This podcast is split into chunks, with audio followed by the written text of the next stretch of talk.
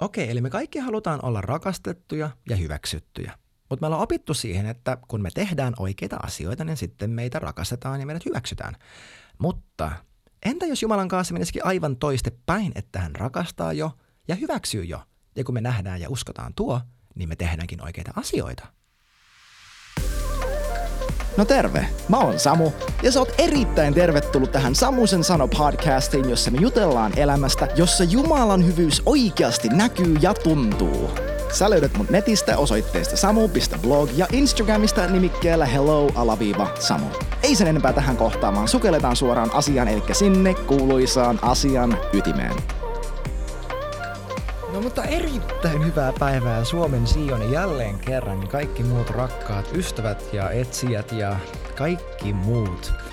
Ai että, siis me ollaan tänään niin mehevän aiheen äärellä, että mä voisin niinku hirnua innosta ja onnesta, kun mä vaan mietin tätä, että kuinka valtavan hyvä uutinen, ilosanoma meidän pelastajasta, Jeesuksesta Kristuksesta todellakin on. Nimittäin tänään meillä on aiheena se, että Jeesus on lain loppu vanhurskauden tavoittelemiseen. Mitä vanhurskaus on? Vanhurskaus käytännössä tarkoittaa sitä, että sä oot täydellisesti oikeassa asemassa Jumalan silmissä. Se on vähän niin kuin äh, sama kuin pyhä, mutta pyhä tarkoittaa sitä, pyhä kirjaimista tarkoittaa se hebreankielinen sana – että se on erotettu erityistä tarkoitusta varten. Niin joo, sen, että sä oot pyhä, joo, että sä oot puhdas, joo, että sä oot nuhteeton, joo, että kun Jumala katsoo sua, niin se vaan peukuttaa silleen, että ai, että mikä tyyppi, kyllä minä hyvin tein. Se tarkoittaa, että sä oot sovitettu, että sä oot tuotu oikeaan linjaan, että asiat on vaan just niin kuin niiden kuuluu olla. Ei hyvänen aika Todetaanko tähän kohtaan, että pienet aplodit tälle. Jeesus on paras. Kiva golf clap. Kiitos kaikki. Mä oon niin innoissani siitä ajatuksesta, että koska Jeesus on lain loppu, se ensinnäkin tarkoittaa sitä, että mä en ole yhtään huonompi Jumalan silmissä sen perusteella, jos mä kämmään. Ha, ha, ha, ha. Aiku mukava. Se myös tarkoittaa tokana sitä, että mun hyvät teot ja oikeat valinnat eivät saa Jumalaa rakastamaan tai siunaamaan mua yhtään enempää, koska hän rakastaa mua jo ja koska hän siunaa minua jo. Ja hän on niin jo tehnyt. Milloin? Jeesuksen kautta. Yeah, praise God. Kolmanneksi se tarkoittaa sitä, että mun ei ole pakko tehdä yhtään mitään, jotta mä olisin oikeassa asemassa Jumalan kanssa vaan mä valitsen, mitä mä haluan tehdä. Ja mä teen oikeita valintoja, koska mä oon oikeassa asemassa Jumalan kanssa. Aivan sikakova juttu. Praise God. Hallelujah. Lift up a shout. Jesus Christ is Lord. Man, tää tulee, tää, tämän jakson nimi tulee roomalaiskirjasta – Äh, muistaakseni tämä on luvussa 10, mä itse asiassa nyt unohdin, mä luulen, että se on 10 ja 4, mutta siellä lukee suomeksi tälleen, että Kristus on lain loppu vanhurskaudeksi kaikille, jotka uskovat. Ja kun mä pyörittelin tätä, tätä jaetta mielessäni, mulla tuli mieleen, että hei, mäpä tsekkaan näitä muita englanninkielisiä käännöksiä, koska edelleenkin, jos sä oot uusi täällä, mun ykköskieli on englanti, mä luen raamattua lähinnä englanniksi, mä ajattelen englanniksi, mä näen mun unet englanniksi, mä lasken numerot englanniksi, sori vaan, mä oon pyrin koko ajan siihen, olen pyrkinyt ja pyrin, että mä petraan mun suomen kieltä, Ää, mutta suomenkielisen raamatun kanssa mulla on edelleenkin ollut vähän hankaluuksia, siksi mä useimmiten luen, tai oikeastaan 98 prosenttia ajasta luen raamattua englanniksi. Joten mä katson näitä englanninkielisellä ää, käännöksiä. Hengitä Samu. Älä puhu liian kovaa. Hengitä. Pyhä henki auta. Huomanteko, että mä innostun? Mä innostun ja mä lähden laukkaamaan, mutta mä rauhoitun vaikka mä oon fiiliksissä, mä rauhoitun, jotta mä oon helpompi kuunnella ja sykkeet ei nouse. Praise God, mä pystyn tähän. Mutta New Living Translation, um, muun muassa, kun mä käänsin siis näitä muutamia englanninkielisiä käännöksiä suoraan englannista Suomeen, niin New Living Translation muun muassa sanoo tälleen, että Kristus on jo saavuttanut sen tarkoituksen, jota varten laki annettiin.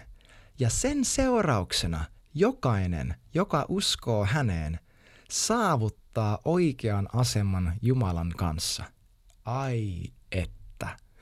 No entäpä tämä roomalaiskirja 10 ja 4, jos se nyt se oli, message-käännöksessä.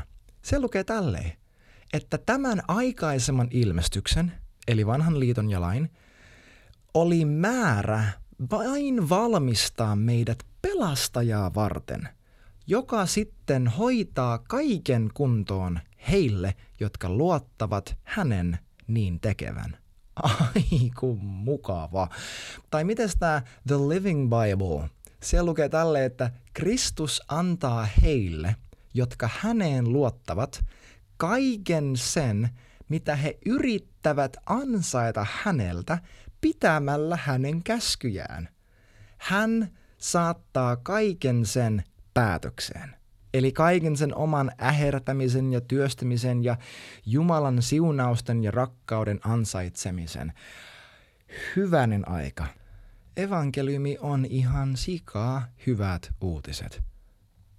Kun mä tuossa vähän aikaa sitten juttelin yhden tyypin kanssa kadulla ja, ja hän kyseli siitä, että no, mihin teidän seurakunnassa uskotaan ja, ja tota, onko teillä jotakin sääntöjä, mitä te pidätte. Ja mä sanoin, että no meidän ykkössääntö on rakasta Jumalaa kaiken, mitä löytyy, ja rakasta lähimmäistäsi niin kuin sä rakastat itseäsi. Koska Jeesus sanoi, että ihan kaikki Jumalan käskyt ja säännöt kiteytyy tässä yhdessä asiassa. Ja mä selitin sen, että kato, kun kristinuskossa on mielenkiintoinen juttu, että toisin kuin kaikki muut uskonnot maailmassa, kristinuskossa Jumalan armo, hyväksyntä, rakkaus, se on täysin ilmasta. Mutta se vaan maksaa meiltä kaiken. ja tätä mysteeriä, tätä ää, näistä paradoksia mä haluan tänään hieman purkaa. Eli ensinnäkin, okei, okay, mitä se tarkoittaa se, että Jeesus on lain loppu vanhurskaudeksi kaikille, jotka uskoo. Jeesus lain loppu. Ekana se tarkoittaa sitä, että sinä ja minä, me ei olla yhtään huonompia ja vähäpätöisempiä Jumalan silmissä sen perusteella, jos me kämmätään. Mä haluan alleviivata sen, että jos me kämmätään, koska Raamattu sanoo muun muassa Eka Johannes muistaakseni kaksi siellä alussa, että, että ja jos me tehdään syntiä, niin meillä on puolustaja. Ei kun me tehdään syntiä. Samoin Jaakobissa, muistaakseni viides luvun, jossa siellä ihan lopussa sanotaan, että se, joka on, äh, joka on sairas, jonka puolesta rukoillaan, ja vanhuskaan rukous on voimallinen, ja uskon rukous parantaa sairaan, ja kaikki tämä, että ja jos hän on tehnyt syntiä, niin se annetaan hänelle anteeksi. Et pois meistä se kaikki ihme teologia, että joo, me tehdään syntiä ihan koko ajan. Jos sä teet syntiä ihan koko ajan, niin sun kannattaa tulla uskoon. Koska kun me katsotaan roomalaiskirjettä, 5, 6, 8, se on kristity elämää. Roomalaiskirja 7, se, että no kaikki se hyvä, mitä mä haluaisin tehdä, niin mä en pysty tekemään mitään sitä. Ja kaikki se paha, mitä mä teen, niin siihen, sitä mä kuitenkin teen ihan koko ajan. Sitten Paavali sanoo sen perään, niin siis tämä ei, ole, tämä ei ole kristity elämää, koska Paavali sanoo heti sen perään, että voi ei, kuka minut tästä pelastaa. Thanks God, Kristus Jeesus, minun Herrani. Ja sitten hän menee ja jatkaa sitten eteenpäin ja selittää, sitä ihanaa, voitokasta kristityn elämää, mitä me saadaan elää. Sitä, miten miel, lihan mieli on kuolema, hengen mieli on elämä ja se on rauha. Ja hän näyttää meille, että Aa, tätä kaikkea me saadaan elää ja lopettaa sen kahdeksannen luvun, vaikka alkuperäisessä kirjassa ei ollut mitään lukunumeroita, se on vain yksi pitkä teksti. Niin lopettaa sen luvun sanoen, että hei, mikä voi erottaa meitä Jumalan rakkaudesta? Ei mikään voi erottaa meitä Jumalan rakkaudesta. Ei menne, ei, ei niin nykyiset, ei tulevat. Itse asiassa menneisyys ei mainita siinä, eli sun menneisyys voi erottaa sun Jumalasta, jos sä sen sallit. Ha, ha, ha. Mutta mikään ei voi erottaa meitä Jumalan rakkaudesta. Hän sanoi, että hei, teet on ennalta määrätty mukautumaan Jumalan kuvaksi, hänen poikansa kuvaksi jotka hän on ennalta määrännyt, hän on valinnut, jotka hän on valinnut, hän on pyhittänyt, jotka hän on pyhittänyt, hän on kirkastanut. Hyvänen aika. Tämä ei kuulosta siltä, että hei, jotka Jumala on ennalta määrännyt, niin ne tulee aina elään synnissä ja ne itse asiassa ikinä mukaudu Kristuksen kuvaksi. Ei, me ollaan uskottu kaikenlaisia hassuja asioita. Jos sä oot joskus äh, uskonut tohon, mä en tuomitse sua. Jos sä oot joskus saarannut tota, mä en tuomitse sua. Mutta Jeesuksel, se, mitä Jeesus on meidän puolesta tehnyt, oli paljon parempi asia kuin vain vähän paranneltu versio vanhan, vanhasta liitosta ja vanhasta vanhan testamentin käskyistä. Hän on avannut meille uuden elävän tien isän luo hänen verensä kautta, hänen lihansa esiriipun kautta. Me saadaan tulla kaikkein pyhimpään Jumalan yhteyteen rohkeasti hänen valtaistumme eteen ja sanoa, että isä, sä rakastat mua. Eli me ei olla yhtään huonompia Jumalan silmissä sen perusteella, jos me kämmätään, jos me tehdään syntiä. Kato, kun Jumala, Jumala on sellainen Jumala, että hän lähetti itse ainoan poikansa tähän maailmaan kuolemaan meidän syntien tähden, jotta hän saisi meidät lähelle. Ja hän ei eti syitä pitää sua loitolla – hän ei etsi tekosyitä ja sille kato kuin joku tuomari sivusta sille jokaista pientä virhettä. Niin kuin joku vitsi, te, miten jotenkin teleinvoimistelukisoja. Sinne katsotaan jotenkin pikkurilli asentoa, että ää, no tossa ei ollut ihan täydellinen. Hän ei ole sellainen, joka etsii mahdollisuuksia antaa sulle johon, jotenkin vähän jotakin niin kuin paranneltavaa. Totta kai hän ohjaa meitä koko ajan syvempään Kristuksen tuntemiseen, syvempään pyhyyteen, syvempään totuuteen, mutta hän etsii kaikkea, kaikin mahdollisin tavoin sitä, että hän saisi sut lähelle. Mistä mä tiedän tämän? Koska Jeesus tuli. Koska Jumala itse tuli tähän maailmaan, Immanuel, Jumala kanssamme, sovittamaan meidät itse itsensä kanssa. Miksi? Koska hän halusi. Jeesus sanoi, että ei kukaan tapa mua, vaan mä annan mun henkeni. Hän sanoi, että suurimpaa rakkautta ei ole kellään kuin tämä, että hän uhraa oman henkensä, oman elämänsä toisten rakkaidensa puolesta. Hän teki sen kaiken, koska hän rakasti meitä. Johannes 3, 16, miten se lukee? Näin paljon on Jumala maailmaa vihannut, että hän tappoi. Ei, näin paljon Jumala maailmaa rakastanut, että hän antoi ainoan poikansa. Miksi? Ettei yksikään, joka hänen uskoo, menehtyisi, pere, jotenkin joutuisi iankaikkisen kadotukseen, vaan mitä? Saisi iankaikkisen elämän. Johannes 17 ja 3, mitä se tarkoittaa? Oi, Jeesuksen sanoin, iankaikkinen elämä isä on tämä, että he saa tuntea sut ainoan todellisen Jumalan ja sinun poikasi Jeesuksen Kristuksen, jonka sinä olet lähettänyt. Hän tuli, hän teki kaikissa meidän puolesta, jotta me voitaisiin tuntea hänet. Tiedätkö, mä oon tehnyt noita um, Northwind Kids lastenohjelmia, jos sä oot vanhempi, sulla lapsia ikähaarukassa 2-10 tai whatever, äh, ehkä sitä ylöspäinkin, niin meillä on YouTubessa Northwind Kids nimellä löytyy, mitä siellä on, olisiko tällä hetkellä tätä äänittäessä 15 jaksoa, ehkä ohjelmia. Ja yksi niistä jaksoista, kesäjakso aiheesta tikanheitto, niin mä puhun siellä siitä, että mitä synti Uudessa testamentissa tarkoittaa. Se syntisana hamartia kirjaimellisesti tarkoittaa heittää ohi. Ja se, mä jopa lapsillekin, lapsetkin ymmärtävät tämän, että jos mä heitän ohi taulusta, tikkataulusta, ja mä ajattelen, että nyt se rankasu on se, että mun pitää tulla vielä kauemmas taulusta. Niin mitä luulette, että seuraavaksi tapahtuu? Totta kai mä heitän uudestaan ohi siitä taulusta.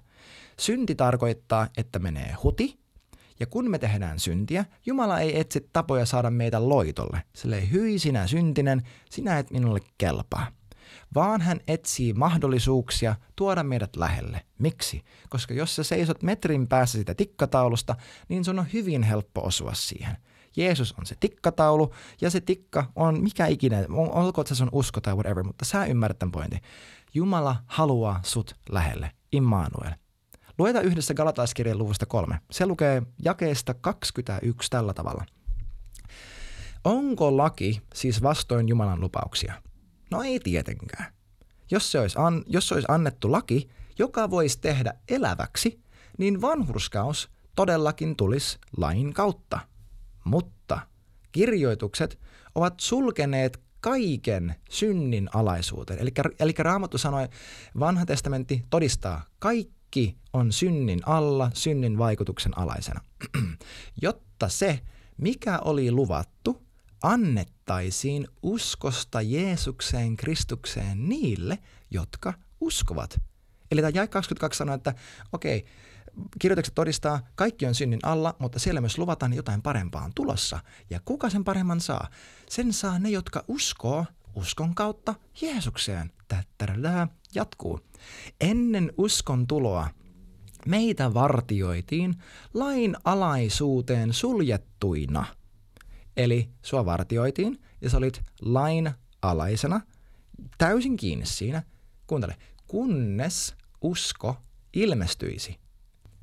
Ja näin laista, eli vanhan testamentin, vanhan liiton säännöistä, on tullut meille kasvattaja Kristukseen, että me tulisimme vanhurskaiksi mistä? No meidän omista teoista. Ei, vaan uskosta. Jatkuu. Mutta uskon tultua me emme enää ole kasvattajan, eli lain alaisia. Te kaikki olette uskon kautta Jumalan lapsia. Missä? Kristuksessa, Jeesuksessa. Kato, kun raamattu, Paavali on niin selkeä näistä asioista – mutta me ollaan sallittu syyttäjän äänen, syyllisyyden, meidän omien tekojen ja kokemusten vääristää meidän käsitys siitä, millainen Jumala on ja mitä Raamattu sanoo, että ne asiat, jotka on super yksinkertaisia, niistä on tullut erittäin monimutkaisia. Kuuntele tätä. Laki oli meille kasvattaja, jotta me tultaisiin Kristukseen, että me tulisimme vanhurskaiksi uskosta. Mutta – Uskon tultua me emme enää ole sen kasvattajan alaisia. Me oltiin suljettuna lain alle, mutta me emme enää ole sen alaisia. Kato, lain tarkoitus oli näyttää meille, että me tarvitaan Jumalaa. Lain tarkoitus ei ollut, että Jumala saa nyt hienon niin kuin, mahdollisuuden vetää meitä turpaan. Jos Jumala haluaisi oikeasti rankasta meitä meidän kaikista synneistä, niin meistä, meillä ei kellään olisi mitään chanssia. Meillä ei kellään olisi mitään chanssia, mutta lain tarkoitus ei ole rankaisu, vaan näyttää meille meidän tarve Jumalalle. Siis autuaksjulistus. Jeesus sanoi, heittää nämä kaksi lainaa, että hei kaikkein siunattu, siunatuimpia tyyppejä on he, jotka ovat hengessään köyhiä. Ja kadehdittavan onnellisia ja onnekkaita ovat he, joilla on nälkä ja jano vanhurskauden puoleen. Nämä kaksi tarkoittaa vähän niin kuin same same but different, sille että kaikkein onnellisimpia ja siunatuimpia ja kadehdittavan menestyviä tyyppejä elämässä ovat he, jotka tietävät, että he tarvitsevat Jumalaa. Eli meillä ei niinkään ole tarvetta laille – ja kaikille niille säännöille, jotta me elettäisiin oikein, koska meillä ei varsinaisesti ole suhdetta lakiin, vaan meillä on suhde Jeesukseen, joka on koko lain pointti ja sen täyttymys.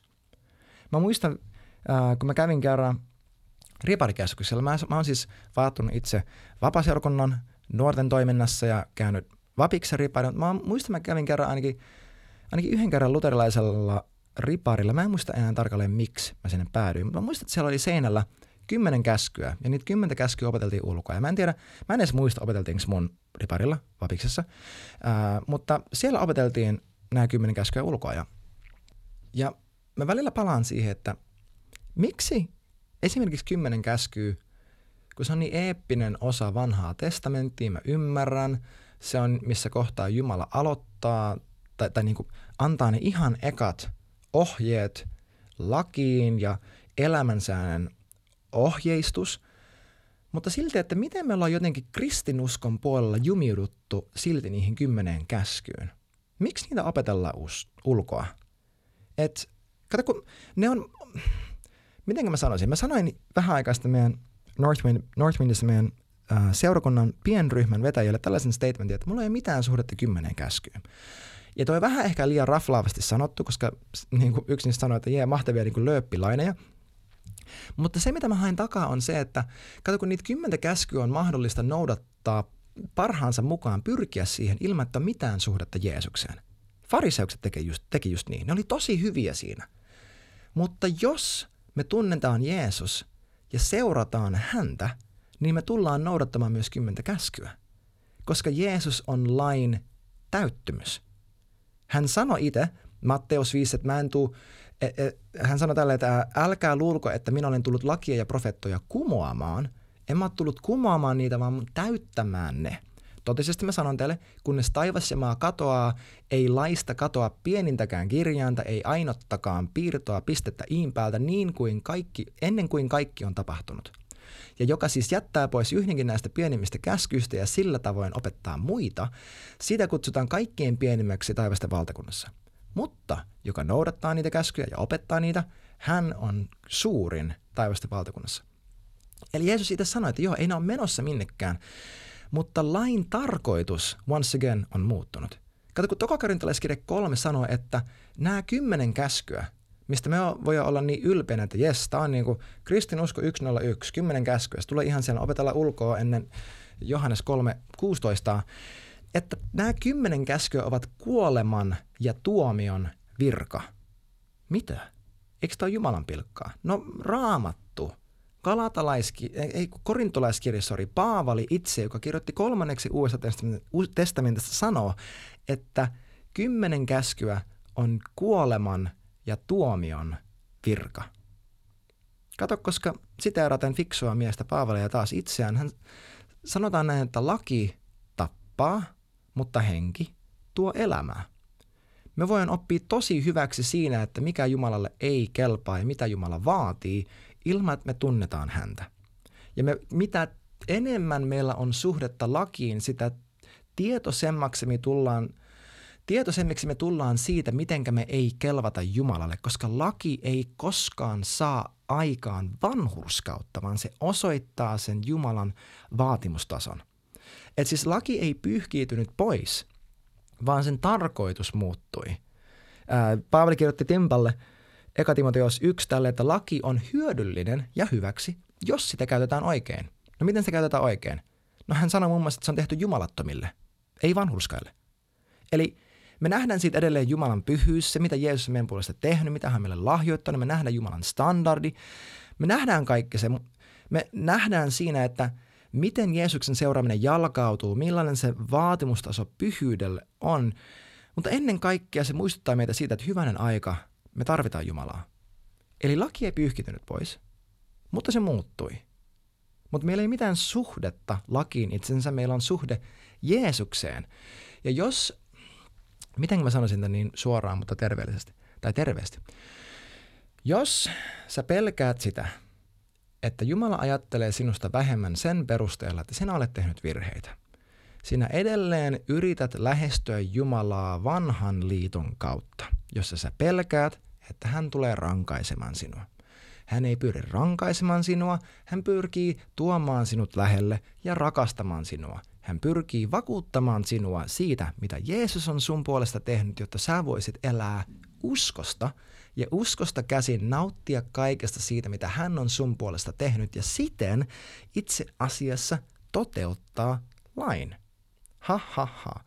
Kato, kun, kun me nähdään se, että me ei voida saada yhtään parempia pisteitä Jumalan silmissä, niin kuin mä puhuin toisessa Northman Kids-jaksossa trampolinsa, et kun me nähdään, että me ollaan saanut täydet pisteet Jumalan silmissä uskomalla Jeesukseen, niin me itse asiassa suoriudutaan paremmin kuin eikä huonommin.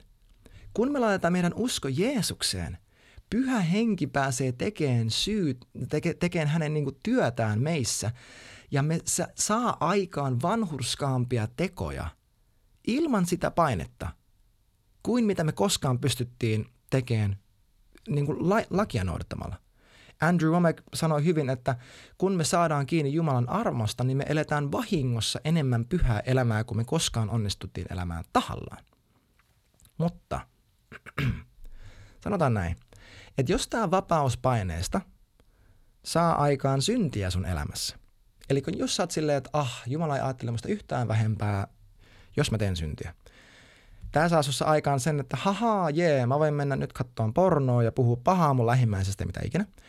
Niin hyvin suurella todennäköisyydellä sun tarvitsee syntyä uudesti, tehdä parannus, tulla Jumalan lapseksi ja valita, että Jeesus Kristus on sun elämäsi Herra. Miksi? Koska Jumalan lapset eivät etsi tapoja saada elää synnissä, vaan he etsii yhteyttä isään.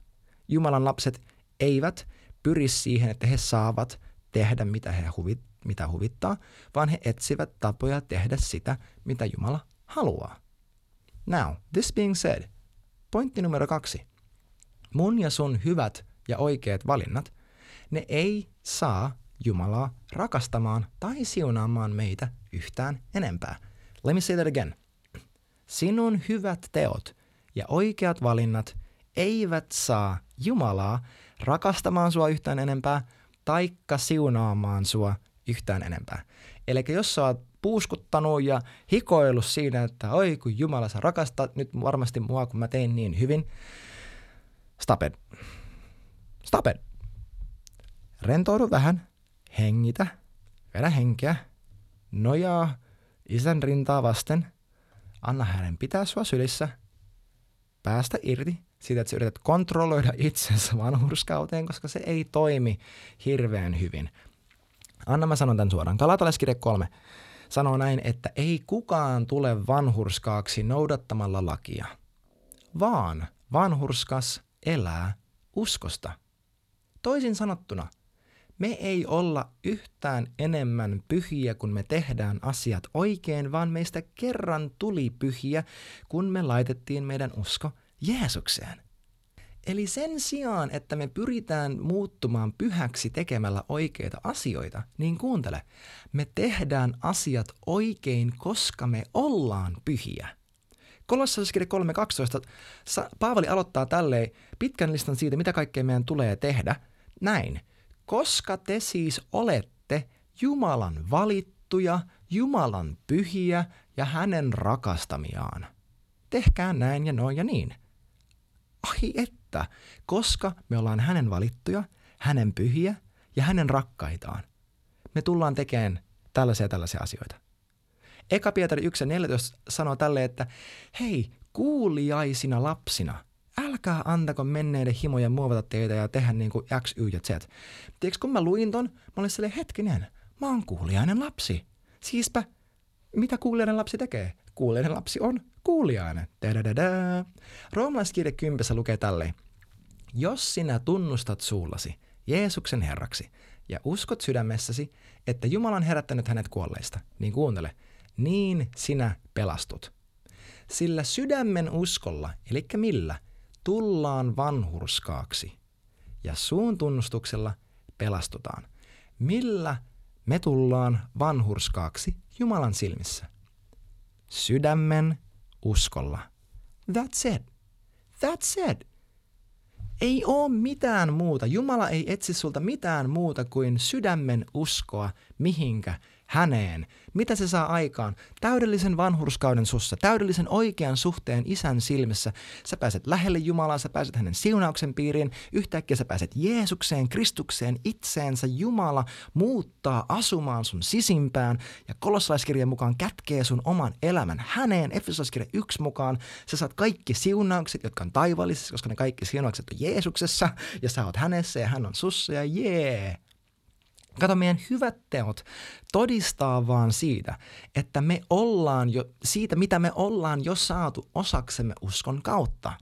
Se ei mene niin, että me tehdään oikeita tekoja, siksi me saadaan jotain hyvää uskon kautta, vaan me ollaan saatu jotain hyvää Jumalalta. Me uskotaan se ja me annetaan sen jalkautua meidän tekojen kautta. Jaakob 2 sanoo sen tälle, että usko, jos sillä ei ole tekoja, on itsessään kuollut – joku saattaa sanoa, että no hei, sulla on usko ja mulla on teot. Mä sanon sille, että näytä mulle sun usko ilman tekoja, niin mä näytän mun tekojeni kautta sulle mun uskoni. Ja sitten hän sanoi myöhemmin, että niin kuin ruumis ilman henkeä on kuollut, niin uskokin ilman tekoja on kuollut. Kato, jos et sä salli sun tekojen jalkautua mitenkään sun uskon elämässäsi, niin sun usko, se on aivan rampa. Se on ihan zombi. Sä elät kuollutta kristityn elämää, käyt seurakunnassa vähän petraamassa sitä sun omaa hyvää, niin kuin huonoa omatuntoa, ja vaan yrität selvitä Jeesuksen kanssa jotenkin viikosta toiseen, ja sä oot pelastunut, mutta sä et kanna mitään hedelmää. Sä oot se kolmas siemen kylväjän vertauksesta, jonka... Ää, the deceitfulness of riches, the cares for other things, the cares of this life, ne on täysin tukahduttanut sen ja se ei kanna mitään helmää, koska se ei ole mitään tekoja. Se on jäänyt sinne rikkaruohien sekaan makaamaan. Kato, meidän teot ei ole se niinku the juttu, mutta ne on tärkeä todistusaineisto, todistus siitä, mitä me todellakin uskotaan. Kato, koska jos sä uskot jotain, sä teet sitä – jos, jos sä uskot, että sun kuuluu harjata hampaat ja että se on hyvä asia, että se tuntuu kivalta, että sä harjat hampaat, että sulla ei plakkia aamulla hampaissa, kun sä heräät, että sun henki se ihan sun varpailta, niin sä harjat hampaat, eikö niin? Eikö niin? Sä uskot siihen ja sä teet sen. Jos mä väitän, että joo, mä uskon siihen todellakin ja mä en ikinä tee sitä, uskons mä siihen? No todennäköisesti en. Tai sitten mä oon vaan todella jotenkin eriskummallinen, eriskummallinen ja hölmö ihminen. Mutta me tehdään sitä, mitä me uskotaan. Me yleisesti ihmisinä tehdään sitä, minkä, mihinkä me uskotaan, eli minkä me luotetaan saavan aikaan eniten positiivisia lopputuloksia meidän elämässä. Eli jos meidän usko on Jumalassa, jos meidän usko on siinä, mitä hän on sanonut, mitä hän on meidän puolesta tehnyt, niin jos se todellakin on siinä, me tullaan noudattaa sitä. Ja jos me ei tehdä mitään, se todistaa, että me ei uskota, koska todellinen usko aina johtaa todellisiin uskon tekoihin. That being said, pointti kolme. Sun ei ole pakko tehdä yhtään mitään. Sun ei ole pakko. Ei Jumala pakota sua, vaan sä valitset, mitä sä tahdot tehdä.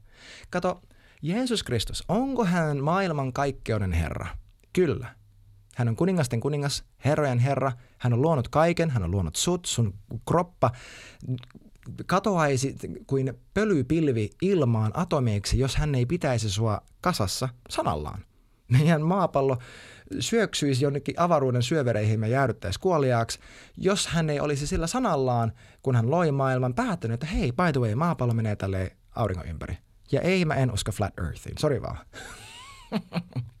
Mutta tota, sä siis valitset, mitä sä teet, eikä Jumala pakota sua tekemään yhtään mitään. Sä valitset, ketä sä palvelet, mutta totuus on se, että jotain sä palvelet. Mä haluan lukea meille eeppisen pitkän pätkän roomalaiskirja kutoslukuun, mikä on yksi parhaimmista. Jos, tää, jos sulla ei yhtään kysymyksiä tästä, tästä jaksosta, niin älä heiva niitä mulle, heiva ne Jumalalle ja käy lukemassa roomalaiskirja 6 ja roomalaiskirja 8. Roomalaiskirja 6, jakeesta 9 eteenpäin. Kuuntele, kuinka selkeä juttu tämä on.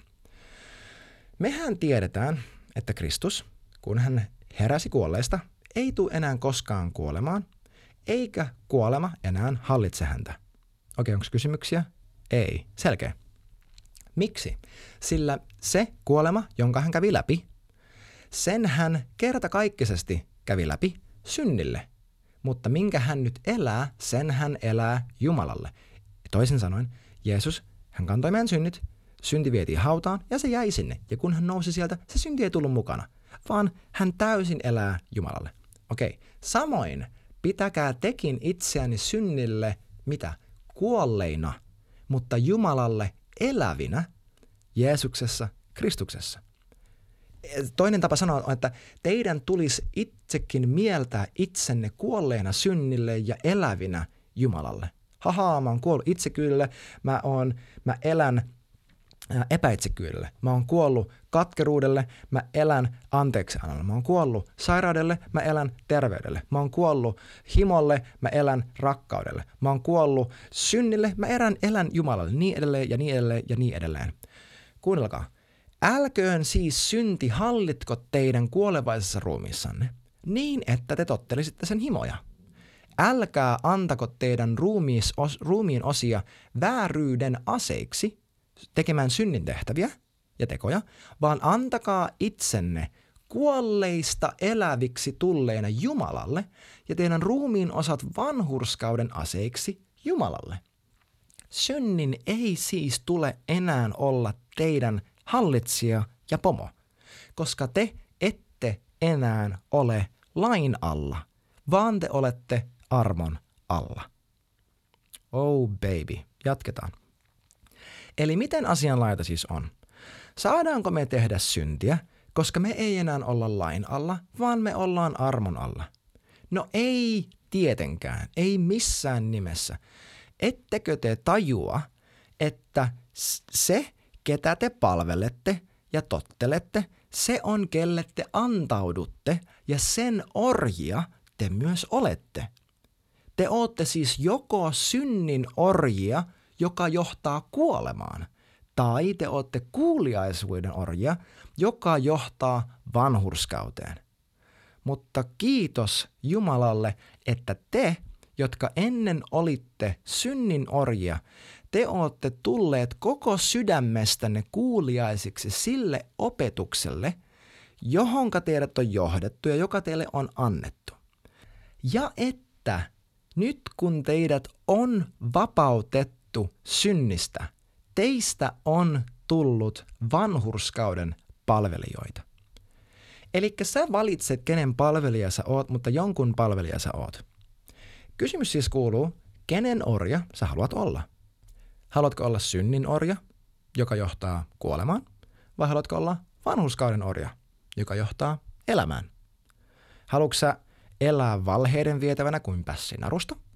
Vai kenties haluatko elää totuudessa, niin että hyvä paimen johdattaa sua? Haluatko elää hetkellistä nautintoa varten, josta, se, josta seuraa pitkä, pitkittynyt kärsimys ja kenties ikuinen kadotus? Vai valitsetko sä tässä ja nyt sen hetkellisen epämukavuuden, jota seuraa pitkittynyt keveys ja ikuinen elämä? Eli meidän siis oikeasti tulee valita, ketä me palvellaan ja kelle me kuulutaan. Se ei ole siksi, että Jumala rakastaisi meitä enemmän tai tekisi meidän edestä jotenkin enemmän tai parempaa. Hän on jo tehnyt kaiken Jeesuksessa. Mutta meidän tulee tehdä töitä siksi, että me, meidän täytyy valita. Halutaanko me olla synnin, saatanan, helvetin, tämän maailman ja meidän menneiden lihanhimojen vietävänä vai halutaanko me olla pyhän vietävinä? Mun mielestä se jälkimmäinen on vaan paljon paljon kivempaa ja paljon parempi tapa elää, vaikka se hetkellisesti näyttää työltä. Meidän tulee tehdä oikeita valintoja. Meidän tulee tavoitella tätä, iän, niin, tätä ikuista, iankaikkista elämää. Meidän tulee kuroittautua sen puoleen. Meidän tulee kärsiä vaivaa. Meidän tulee laittaa itsemme likoon. Meidän tulee tehdä töitä sen eteen. Siis Jeesus sanoi, äh, sen jälkeen kun hän ruokkinut ne 5000, ja hän opettaa niitä juutalaisia, hän sanoi, että älkää tehkö töitä sen leivän eteen, joka ää, jotenkin niin kuin katoaa tai joka pilaantuu, vaan tehkää töitä sen leivän eteen, joka kestää ikuisesti, jonka minä annan teille. Hän sanoi, että hei, mä tuun antaan teille tämän, siispä tehkää töitä sen eteen. Meidän tulee nähdä vaivaa ja laittaa itsemme liikoon tässä asiassa. Me ei vaan go with the flow ja toivota, että vanhuskos jotenkin tapahtuu, koska mä en enää ole lain alla, praise God. Ei, meidän tulee aktiivisesti seurata Jeesusta. Jeesus ei sanonut yhdellekään niistä opetuslapsista, kun hän kutsui, että hei, jää siihen ja seuraa minua. What? Are you kidding me? Ei tietenkään, me ei voida seurata häntä niin, että me jäädään paikoilleen. Vanhurskas elämä maksaa jotain, se kustantaa jotain, se on hetkellisesti hankalaa. Hyväksytään se. Niin kuin mä tykkään sanoa, embrace the suck. Just deal with it. Siis mä käyn monta kertaa viikossa kylmässä suihkussa. Tiedätkö, ennen kuin menen kylmään suihkuun, mä usein mä puhun itselleni ääneen siellä suihkukopissa, niin kuin hullumies. Mä puhun itselleni silleen, että Samu, tämä tulee tuntua ihan kylmältä, se on epämukavaa, sä et tykkään siitä, mutta mi- mitä sitten? Se kylmyys on hetkellistä, sä kestät sen. Veät syvään henkeä, antaa palaa, let's go. Whatever. Mä puhun itselleni äänen sitä, että hei, tästä tulee tosi epämukavaa. Sä et tykkään tästä yhtään. Ei hetkeen. Mutta sitten jälkeenpäin samassa tiedät, että sulla on ihan sika hyvä fiilis. Sä kävit kylmässä suihkussa, sulla on endorfiinit, kaikki adrenalinit pumppaa kropassa, ihan silleen, woo, let's go, valmiina päivään. Tämä sama asia pätee meidän elämään Jeesuksessa. Se vaatii oikeaa työtä. Se vaatii vaivaa. Se vaatii sitä, että sä raivaat aamusin tilaa olla hänen kanssaan. Arki-iltaisin vähemmän Netflixiä, enemmän, että sä sä vaikka kynsin ja hampaat, sä raahaudut sinne sun pienryhmään, sä raahaudut seurakuntaan, sä valitset ennen kuin sä raahaudut sinne, että mä muuten varmana vietän Jumalankaa aikaa. Mä heitän mun kännykän vaikka ikkunasta, jotta mä pystyn keskittymään siihen, mitä hän mulle puhuu, eikä mitä maailma mulle huutaa, jotta mä voin rakentua mun uskossa, jotta kun mä menen kristittyjen yhteyteen, niin mulla on jotain oikeaa annettavaa. Enkä mä vaan tuu sinne imemään niin kuin joku vitsi hyttynen, että antakaa mulle jotain kivaa, että mä lähden menee ja kerron kaikille, kuinka huono seurakunta tää on oh baby, on joku paljon parempi tapa elää. Paljon, paljon parempi tapa elää. Se, mä, siis mä en tykkää niistä ilmaisuista, että ota vaan itseäsi niskasta kiinni, n- niin kuin se olisi jotenkin epämiellyttävää. Siis joo, se on hetkellisesti epämukavaa tehdä oikea valinta. Se on hankalampaa, että mä käyn kylmässä suihkussa ja mä herättelen itseäni, kuin se, että mä käyn lämpimässä suihkussa ja olen sitten superväsynyt siinä heti seuraavassa tehtävässä, missä mun itse asiassa olisi pitänyt olla ihan superhereillä ja valppaana. Tota esimerkkiä käyttääkseni. Mutta samaan aikaan, kuuntele tää, meidän on pakko vastustaa tämän maailman suorituskeskeistä rotanpyörää. Meidän on pakko vastustaa sitä. Kalataskirja 5 sanoo näin, että vapauteen Kristus on vapauttanut meidät – Pysykää siis lujina, älkääkä antako kenenkään enää koskaan tehdä teistä orjia, sitoa teitä orjuuden ikäiseen. Eli meidän tulee vastustaa, siis mä, mä usein aamuisin puhun itselleni ääneen näin, että isä, sä oot mut hyväksynyt jo, sä rakastat mua jo, mä kelpaan sulle, tänään mä en pyri siihen, että mä, mä en pyri menestymään ja onnistumaan tänään. Mä pyrin siihen, että mä oon kuulijainen ja mä lepään sussa. Mä kieltäydyn, mä hylkään, mä en hyväksy enkä te- toivota tervetulleeksi tämän maailman, tämän elämän paineita suoriutua ja menestyä ja onnistua ja olla jotain mahtavaa. Mä en elä minkään ihme rotanpyörän mukaan, vaan mä elän sun rakkauden mukaan. Mutta kuuntele, tämä ei tarkoita sitä, että me heittäydytään passiiviseksi ja lepsuiksi ja tehdään ihan, miti, ihan mitä ikinä meistä tuntuu. Se ei tarkoita, että me vietetään vähemmän aikaa Jumalasuhteen tai seurakunnan rakentamiseen, vaan se tarkoittaa, että meidän lähtökohta kaikkiin niihin asioihin, meidän toiminnan motiivit – Eli se rakkaudesta käsin eikä rakkautta varten, ei parempi käytös, koska meitä pelottaa, että meitä rankastaan, vaan oikea rakkauden osoitus siksi, että meitä on rakastettu. Me, niin kuin building connection, niin kuin Danny Silk sanoi, meidän motiivit on muuttuneet. Se lähtökohta on muuttunut, meidän motiivit on muuttunut, se mitä me tavoitellaan, meidän tavoite on muuttunut. Se kaikki on muuttunut, se on syvä lepo sen tekemisen keskellä. Kato, jos, ja mä oon nähnyt monta kertaa, että jos tämä tietoisuus, että meillä on vapaus suorittamisesta, saa meissä aikaan ihan selkeää vaan alisuoriutumista ja passiivisuutta ja lepsuutta, niin se todistaa siitä, että meidän motiivi ei alkuunkaan ollut rakkaus. Se ei ollut rakkaus. Se oli vaan tavoite elää tarpeeksi hyvää elämää ja tehdä näitä hengellisiä juttuja meitä itse itsemme varten. Koska jos mun motiivi alun perinkin oli rakkaus, se, että hei, mä, isä, mä haluan rakastaa sua niin hyvin kuin mahdollista, ra- ja osoittaakseni sulle rakkautta, mä haluan rakentaa, rakentaa ja rakastaa niitä ihmisiä, jotka mun ympärillä, niin hyvin kuin mahdollista. Jeesus, mä haluan rakentaa, tai rakastaa sua rakentamalla sun ruumista, rakastamalla sun ruumista. Ja sitten jos mulla on toi asenne jo valmiiksi, mä kuulen itse asiassa, että, että hei, hän ei vaadi sulta mitään, jotta hän rakastaisi ja siunaisi sua, niin mitä se muuttaa mun tekemisessäni? Se ei muuta mitään muuta kuin sen ihme paineen, joka siitä tulee.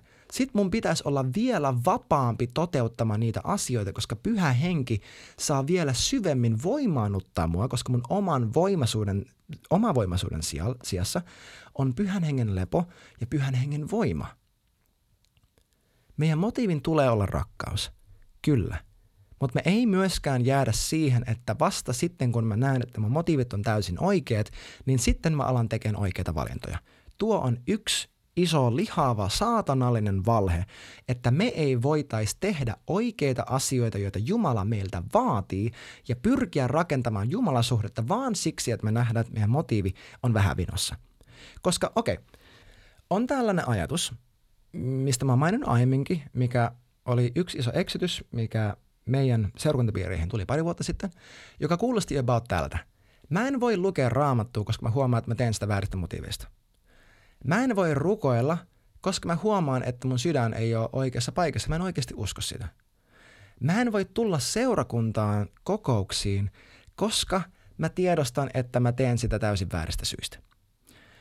Jos tämä on totta, että me ei voida tehdä mitään niitä oikeita jumalallisia asioita, jotka rakentaa jumalasuhdetta, ja ihmissuhteita, niin mikä sitten on se, mikä saa meidät oikeaan paikkaan niin, että meidän motiivit korjaantuu? Meneekö se sitten niin, että, että me vaan eletään tämän maailman flowssa – ja toivotaan, että elämä ohjautuu niin mukavasti, että se parantaa meidän sydämen motiivit niin perustavanlaatuisesti ilman suhdetta Jeesukseen, että sitten me niin hienolla tavalla halutaan vaan tehdä oikein, oikeasta motiiveista, ja sitten me voidaan lukea, lukea raamattua ja käydä seurakunnassa ja paastota ja rukoilla ja, ja tehdä kaikkea niitä asioita ja evankelioida ja whatever. Mun mielestä kuulostaa tosi, todella hasardilta. Tosi hasardilta. Meitä ei ole kutsuttu siihen, että me odotetaan, että kaikki meidän sydämen motiivit on kunnossa ja että sitten kun minä en enää löydä itse itsestäni mitään, mitään niin kuin vilppiä, niin sitten minä olen vapaa tekemään näitä asioita, koska muuten mä vaan teen tätä kaikkea suorittamisesta käsin ja enhän minä halua suorittaa. No mä mieluummin suorita yli kuin ali, jos mun pitää valita. Mä mieluummin, mä mieluummin teen ihan sikana niitä oikeita asioita, ja vaikka kaikki mun motiivit olisi väärin, tiedätkö, sentään mä tulin siunaukseksi jollekin muulle. Jos mä meen, jos mulla on se valinta, että mä en koskaan evankelioi, evankelioi ketään, koska musta tuntuu, että mun motiivit on väärin, mä vaan straivaan tässä. Ja toi on yksi vaihtoehto, että mä en tee sitä. Ja toinen vaihtoehto on se, että mä huomaan, että mun motiivit on ihan mitä sattuu, mutta mä teen sen silti, koska se on käsky. Niin tiedätkö, vaikka mä tekisin sen oikean asian vääristä motiiveista, niin mä saatan tuoda mun elämäni aikana satoja ja tuhansia ihmisiä oikeasti, aidosti Jumalan yhteyteen, vaikka mun motiivit oli väärät. Mä en itse saa siitä yhtään mitään Paavalin mukaan, vaikka mä antaisin ruumiini poltettavaksi, mutta mulla ei olisi rakkautta. Eiks niin? Mä en siitä mitään hyötyisi. Minä itse en siitä mitään hyötyisi, mutta arvaa mitä. Se toinen ihminen hyötyy ihan sikana. Mä oon nähnyt tämän monta monta kertaa, kun mä katson taaksepäin mun ekat vuodet pastorina Northwindissä. Mun motiivit oli aivan mitä sattuu. Aivan mitä sattuu. Mä saatoin saarnata opettaa ylpeydestä käsin, pönkittääkseni omaa egoani tai mitä ikinä. Ja jälkeenpäin joku tulee kyynelet silmissä, että, että Samu, sä et ymmärrä. Mä vapauduin ja Jumala puhuu mulle ja mä en ole koskaan aiemmin. Ja, ja mä näen, että se oli aitoa. Vaikka mun motiivit oli väärässä. Me ei tehdä sitä, että me odotetaan, että meidän motiivit on kunnossa, sitten me kuunnellaan Jumalaa. Ei, me valitaan tässä ja nyt. Jeesus, mä oon sun opetuslapsi, mä seuraan sua, makso mitä makso, näyttö miltä näyttö.